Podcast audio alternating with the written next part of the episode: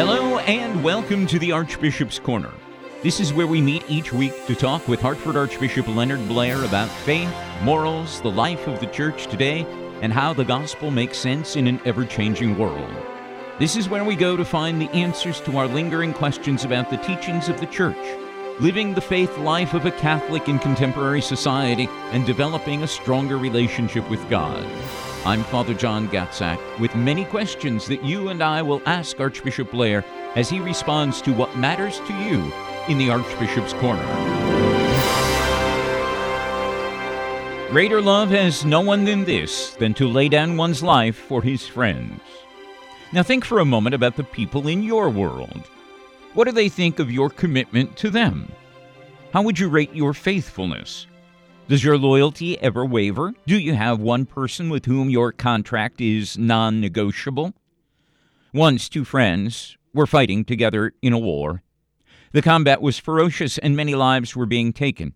When one of the two young soldiers was injured and could not get back to the trenches, the other went out to get him against his officer's orders. He returned mortally wounded, and his friend, whom he had carried back, was dead. The officer looked at the dying soldier, shook his head, and said it wasn't worth it.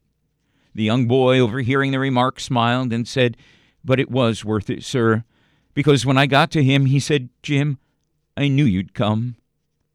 Make the most of your relationships. Follow the advice of Benjamin Franklin. Be slow in choosing friends and be even slower in leaving them. It is here in the Archbishop's Corner where Archbishop Leonard Blair leads us to the knowledge that will help us make the most of our relationships, yes, with one another and also with God. So thank you, Archbishop Blair, for leading us into the Archbishop's Corner to show us the way into a closer relationship with God and with one another. How are you today? Fine, thank you. Now, before we get into a discussion on last Sunday's Corpus Christi celebration, Archbishop, I'd like to get your comments on the fact that the Supreme Court on Friday overturned Roe v. Wade, effectively ending recognition of a constitutional right to abortion and giving individual states the power to allow, limit, or ban the practice altogether. Well, I've been you know, engaged in pro life activities as a Catholic and as a priest and a bishop for many, many years. And it's been a great uphill effort involving so many people. And so I welcome the fact that Roe versus Wade has been abrogated by the Supreme Court, and that now that means that the people of the United States will have a voice in their respective states when it comes to the protection of life. Because that's what it really means is that people will now be able to uh, have a voice in these matters, uh, which was taken away by Roe versus Wade. I do think, you know, some people have said, well, it, it was uh, accepted law or uh, received law. Well, I, I, point out that so was slavery in the United States for many years. Uh, but when people's consciences were aroused about this, it was overturned, even though the Supreme Court had upheld slavery prior to that. So these things do can can change. Uh, but I think the important thing is that those of us who are pro-life have to do everything we can now to continue all the more uh, to win people over to respect for life and also to provide the services we are already providing, the outreach to women in difficult circumstances. You know, our pregnancy centers here in, in Connecticut have really uh, been uh, helpful to women uh, to, to assist them in, in these circumstances. And, and, and we will redouble our efforts to do that as a church and all pro life people of goodwill. So I, I do welcome it very much, and uh, I, I, now we have to rededicate ourselves all the more to continuing to assist uh, women to who are particularly in difficult circumstances to bear their children. We just celebrated Corpus Christi last Sunday. I understand there was a big Corpus Christi celebration. Can you tell us about that? Well, yes. Ordinarily, uh, on our program, once a feast is over, we look to the, what's coming. But I do want to say more about Corpus Christi, which, as you say, was a week ago last Sunday. And of course, Corpus Christi can also be celebrated on the church calendar on a Thursday. Mm-hmm. But uh, here in our province, uh, and in many, most of them in the United States, it's transferred to Sunday so more people can celebrate it. The reason for it having special significance this year is that it is part a conspicuous uh, moment in what the United States bishops uh, have inaugurated with regard to program of reappreciation of Eucharistic faith, a rekindling of Eucharistic faith in, in our country. That is a, a, a program, if you will, or an effort, a spiritual movement that's meant to extend all the way into 2024. In other words, that we we will be building up more and more catechesis and uh, education formation and celebrations about the gift and mystery uh, that Christ has given us of his body and blood in the Holy Eucharist. So this year I went to Waterbury because Waterbury has had traditionally an outdoor Corpus Christi procession for a long time. It starts at Todos los Santos, uh, All Saints Parish, the St. Anne Church. It then stops at Our Lady of Lourdes, uh, and then it goes on to the Basilica. So Bishop Betancourt and I took turns carrying the monstrance uh, under a canopy with the people singing and moving forward. There was a, a brief homily given in Spanish at, at Todos los Santos, one in Italian at Our Lady of Lourdes, and then myself concluding in English at the Basilica. Uh, you know, I told the people when I'm carrying the monstrance under the canopy, and I might add it was extremely windy that day in Waterbury. Mm-hmm. The poor men who were carrying the canopy really had to fight to hold it steady. But I see through the glass the host, and, and I feel like I'm seeing the streets of the city as Jesus sees them. I mean, it's an important perspective for all of us to have. That the, the Eucharist being processed through the streets is not inward looking uh, for the church, but it's outward looking. I think in some ways it, it, coincides with Pope Francis, you know, of saying that the church needs to be uh, missionary discipleship, that we need to be out in the, in the world and uh, with Christ and I can't think of a better way to do it uh, spiritually than this. So, are the bishops of the United States hoping for a new, renewed appreciation of Eucharistic faith between now and 2024? We're hoping that people will, that the Catholic people will wake up. Uh, not all of them, because some people already are very devout, but when you think of all the many Catholics who don't even go to Mass anymore on Sunday, which is the Eucharist, mm-hmm. uh, when we think of these surveys that claim that many even of our church going Catholics either do not understand or do not accept the, what the church teaches about the, the uh, real presence of Christ in the Eucharist, that what appears to be bread is no longer bread, what appears to be wine is no longer wine, but the body and blood of Christ. When we think of how the Mass has changed in the last half century, and one of the things we have, in some cases, lost is a sense of devotion uh, about the Eucharist. You know, for example, in receiving Holy Communion worthily, uh, preparing ourselves, offering a personal prayer before, during, and after we receive uh, the the host in Holy Communion. Things like that. That's that's the Eucharistic revival. And then, of course, it's not just inward looking, but outward. That the, the Eucharist in the world that if we are the body of Christ, you know, we are his hands and feet uh, in the and his eyes in the world today, by be, actually being incorporated into him, uh, then uh, we we need to to live a life of charity and of witness to the truth as Christ did in his ministry. Today, we are celebrating America's Kids Day. And although I'm sure many parents would say that every day is Kids Day, today's a day set aside to teach children in America the value of life, liberty, and the pursuit of happiness. While things are much different now than when you and I were kids, what do you think the children of today are missing out on that we enjoyed as youth? Well, I don't want to sound like an old man, although I am an old man. No, we're not older. that old. No. Well, we're getting there. Um, and uh, I, so you know, there's always the temptation as you advance in years to look with a certain nostalgia about the past. But I do think that whatever your age, uh, we who are adults need to appreciate the fact that our young people today are being pulled in all kinds of directions by the the internet mm-hmm. and by the cultural upheaval that's overtaking a lot of uh, groups and people in our country And a, a, a, big part of that, too, is the abandonment of religious faith, or at least religious faith with any doctrinal content of faith and morals. When I was a kid, it was always understood that if it was a Sunday, I was going to church with mom and dad. Now, you would know better than I. That doesn't seem to be a priority for today's moms and dads. No, it does not. But it that also has uh, moral and cultural implications too. Mm. So I don't want to be a prophet of doom, but I do think, and I've said this many times. I've said it on the radio. I've said it in homilies, that many of our social problems today, which are very significant, and personal malaise and, and, and difficulty, they're not just sociological or economic, they are profoundly spiritual. And unless we get spiritually back on track, we're never going to really solve uh, these other challenges either.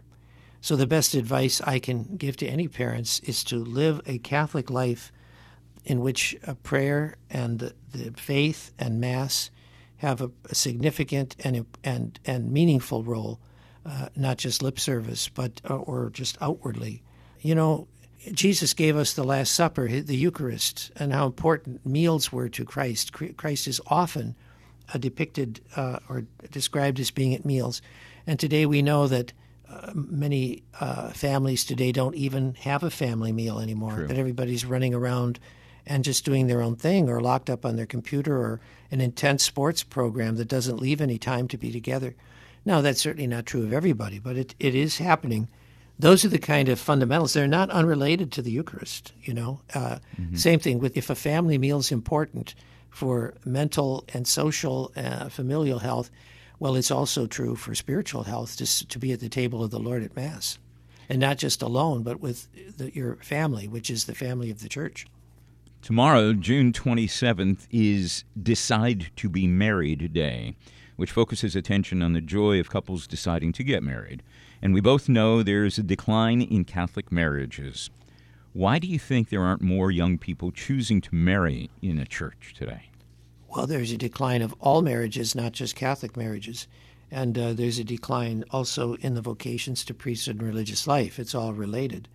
Well, I, am sure we've talked about this before that young people today find it very difficult. They're afraid to make a, a, a, that kind of commitment sometimes because they see all the broken marriages and div- easy, no fault divorce all around them.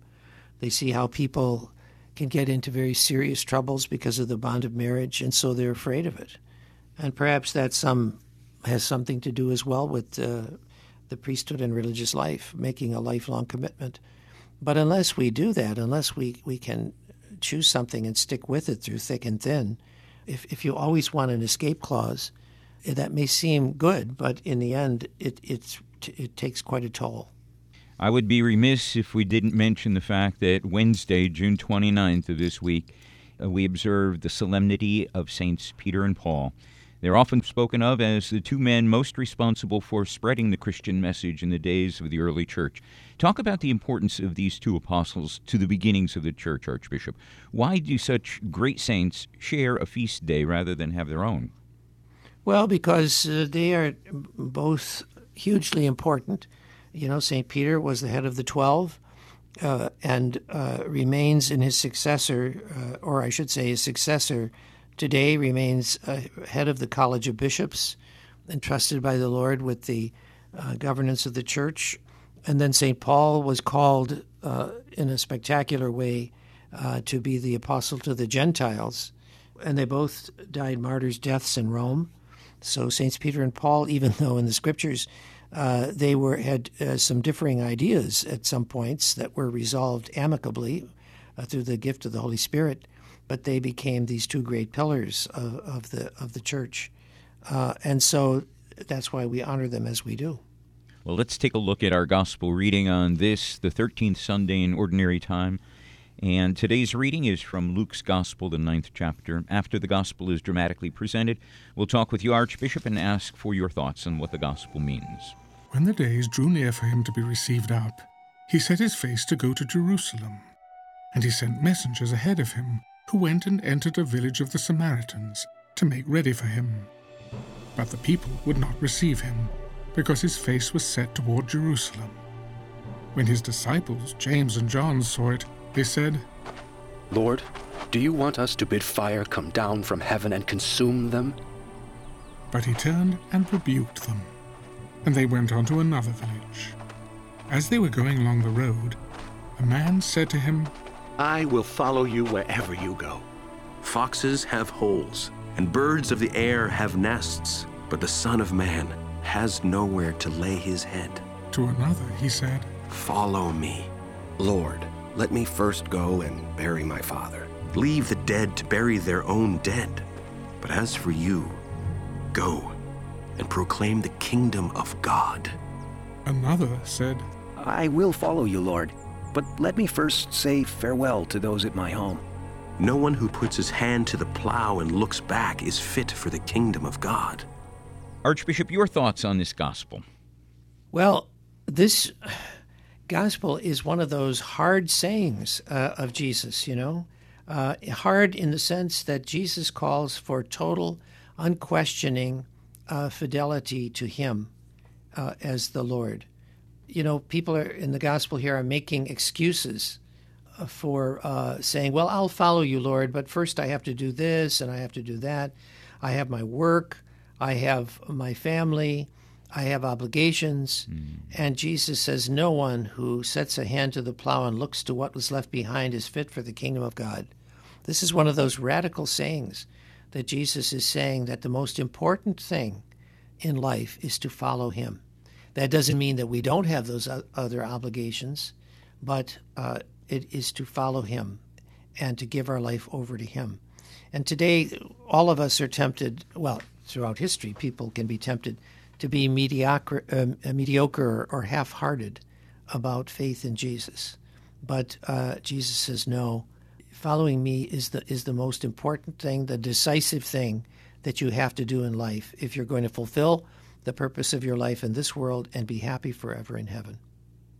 This sounds like it's very practical for us today because so often we can think of so many excuses as to why we're not participating in the Mass on a Saturday evening or a Sunday morning. So this is very practical gospel for all of us. Yeah? Yes, and it, I mean, it's about who Jesus is. If Jesus were just a human being, uh, just a man, this would be blasphemous, you know, uh, to put aside everything for his sake. Uh, he'd be, you know, uh, we would say this is most unhealthy, but it's precisely because Jesus is uh, God made man, that God incarnate, that uh, Jesus can make such claims on us, and that is at the heart of our faith. It's interesting. Jesus goes through a Samaritan village, but they don't welcome him because he's going to Jerusalem. James and John see the animosity of the Samaritan village. They get angry. Lord, do you want us to call down fire from heaven to consume them? And Jesus rebukes them. But isn't that just like us? I mean, someone doesn't accept us and we retaliate. We want to destroy them.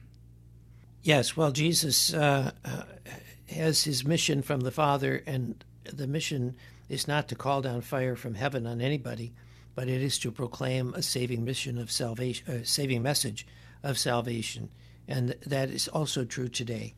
You know, judgment is not now, uh, judgment is something that is to come. But what is now is this free offer, loving offer of God in Christ to accept the gospel and believe. Let's take a look at some of the questions that have been submitted by our listeners. For instance, Nathaniel from Hartford says, I will be starting RCIA this year and have been thinking about a confirmation name for a while, but the only saints that have really resonated with me have been female. I am very much drawn to the life and work of St. Teresa of Avila. Are men able to pick female saints for their confirmation name?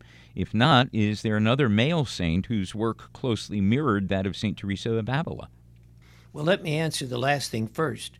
Um, the, the, the male saint who mirrors Saint Teresa of Avila is Saint John of the Cross, also from Spain at, in those times. Mm-hmm. But uh, you know, it's interesting. This is an Anglo-Saxon uh, custom of picking a confirmation name. There's nothing in the rite of confirmation in the church that calls for picking another uh, any other name than your baptismal name, and uh, I, to my surprise, I found out that other countries, other languages don't do this. This is something that is part of our uh, custom. So, if you're going to pick a name, traditionally, yes, it's been the name of, uh, at least in English, it's been the name of uh, uh a, a, man picking a male saint and a woman picking a female saint. But in other cultures, uh, you know, very often in Hispanic culture, men have, uh, you know, Jose Maria, they have Joseph Mary. Uh, so um, it's not forbidden to take the name uh, of uh, a female saint uh, for someone who's being confirmed. And normally, your confirmation name doesn't become part of your legal name, though. No, no, it well, it doesn't. Uh, at least not in. in Unless you pick your first name as it is. For instance, yeah. some people take their first name as their confirmation name, or their middle name they take as their confirmation name too. Kate from Berlin says, It seems like every time I turn on the news, I am hearing of new attacks on pro life organizations across the country. The attacks have been on the rise since early May when the report that the Supreme Court is poised to overturn Roe v. Wade leaked. Many pro life leaders have called on the U.S. Attorney General to investigate the attacks as acts of domestic terrorism. These groups have vandalized religious organizations and crisis pregnancy centers but there is fear that they will take increasingly drastic measures as time goes on. Is there sufficient security measures in place throughout the Archdiocese? How can the faithful continue to stand tall despite the vitriol against pro lifers? Well, uh, yes, Kate, a couple things. This is true, uh, what you're describing. And I would simply say uh, that the Connecticut Catholic Conference is uh, very proactive about this because there, there is an, uh, a group of pregnancy centers, crisis pregnancy centers, that have joined together uh, under the um, umbrella of the Connecticut Catholic Conference uh, to, to be concerned about uh, issues of, of mutual uh, concern and interest to them. And I do, I do know that the Connecticut Catholic Conference is being proactive about this in our state, about protection uh, and the rights of, of pregnancy centers.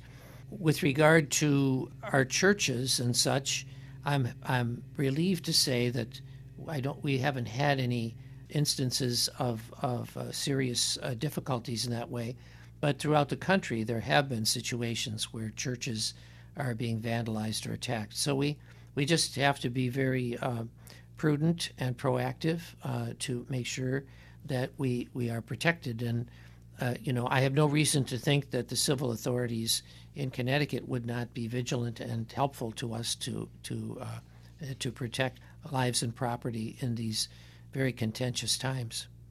Tim from East Haven says, "How do I follow God's lead in my daily decisions? I know He's my shepherd and that He's leading me, but how do I know if I am following Him?" Well, I think all of us. Uh, you know, we have to have a, a well formed conscience, but we can't have a lax conscience that make that excuses ourselves from everything, and we can't have a scrupulous conscience uh, that thinks that we're always uh, f- falling short of the mark or we're doing something wrong. I think uh, you know it's a gift of the Holy Spirit to have that serenity and peace and joy from within, uh, to know that uh, we, we, we, we pray and we seek appropriate counsel where necessary uh, to do what is right and good. And uh, obviously, the, what the guidance, the guide for this is the, the, the what the church, church teaches about the moral life and about life in Christ, based on Scripture and tradition and teaching. And uh, that's what. And when we do fail, we, as we all do, we have uh, the sacrament of penance to save us and raise us up. Now, Archbishop, I meant to ask you earlier. You were at this bishops' meeting, this retreat meeting last week. Is there anything that you want to share with us about that? Well, yes. You know, every the bishops meet twice a year, all the bishops of the United States, and most of us are able to go to all of those things. We're really supposed to. Sometimes bishops can't go for one reason or another, but every three years we have a retreat meeting, which is not business, but it is. Uh, a reflection and a mm-hmm. time to be together to discuss our life as bishops and our challenges and and to encourage one another. And we were blessed uh, to have a, an archbishop come from Australia, Archbishop Fisher from Sydney, mm. Australia, who really gave us uh, beautiful reflections, uh, beautiful talks uh, about uh, the faith, about uh, our life as bishops, about the world in which we live, and how we how we can fulfill our ministry in that way. It just it just you know it's very important for people everybody to do this. Absolutely uh, yeah. I, I, mean a retreat is a very important part of catholic life. We ask our priests expect our priests to go on a retreat every year. We're all obligated to do it uh, as clergy. Now the bishops of new england are go on retreat every year uh, but this is something different because it's not entirely well, it's, it is profoundly spiritual, but it, it's also about our, our life as bishops and the challenges in the church today and how we can how we can minister better. Very uh, affirming, like very positive. Yes, it is very positive in the midst of all the challenges of today. But uh, Bishop, uh, Archbishop Fisher really gave beautiful, beautiful talks, and uh, it's a chance for us to socialize too, because part of this is not just sitting and listening to lectures, but it is for the bishops to talk to one another uh, to you know to talk about what we're facing in our diocese. What we had discussion groups among the bishops uh, with various questions that were posed in small groups. You know, what are our thoughts about this? What are our experiences about this? How can we be more fraternal as bishops? How can what are some of the things that we uh, the common challenges that we face, and how can we do it better? So it's a very it, it's very good for people to get together uh, sometimes spiritually uh, to to uh, encourage one another and to together kind of seek a, a, way forward in the face of the challenges that that we uh, that we have. Let's see if we can't get in one last question, Archbishop. This is from Brenda from Farmington. Brenda says, "Can a priest refuse to christen a child born out of wedlock?" Well, not really. I, I th- but we have to. You know, I hate to say this, but because um, there was a time when this wouldn't, I think, even have happened. But I do know there are cases where a priest is confronted with a situation in which there is no indication that the child is going to be raised in the faith, mm-hmm. uh, where somebody is just doing it because somebody is pressuring them to or whatever. And I know that priests may be tempted to say, I don't see how I can do this. Because, you know, giving, baptizing an infant is kind of based on the faith of the parents and godparents. You know, they make promises to raise the child in the faith and all that kind of uh, thing. That's part of the, the sacrament.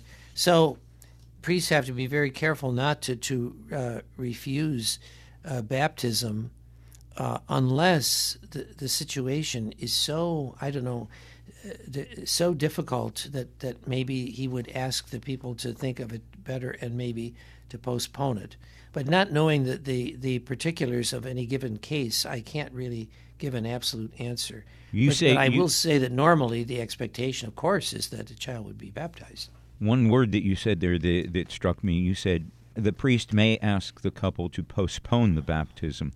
That indicates to me that perhaps the priest has a responsibility to then do some additional work with the couple to help the couple make a conscious decision to be more active in the faith so that the child then is truly raised in the faith and the baptism becomes meaningful for, for everybody involved.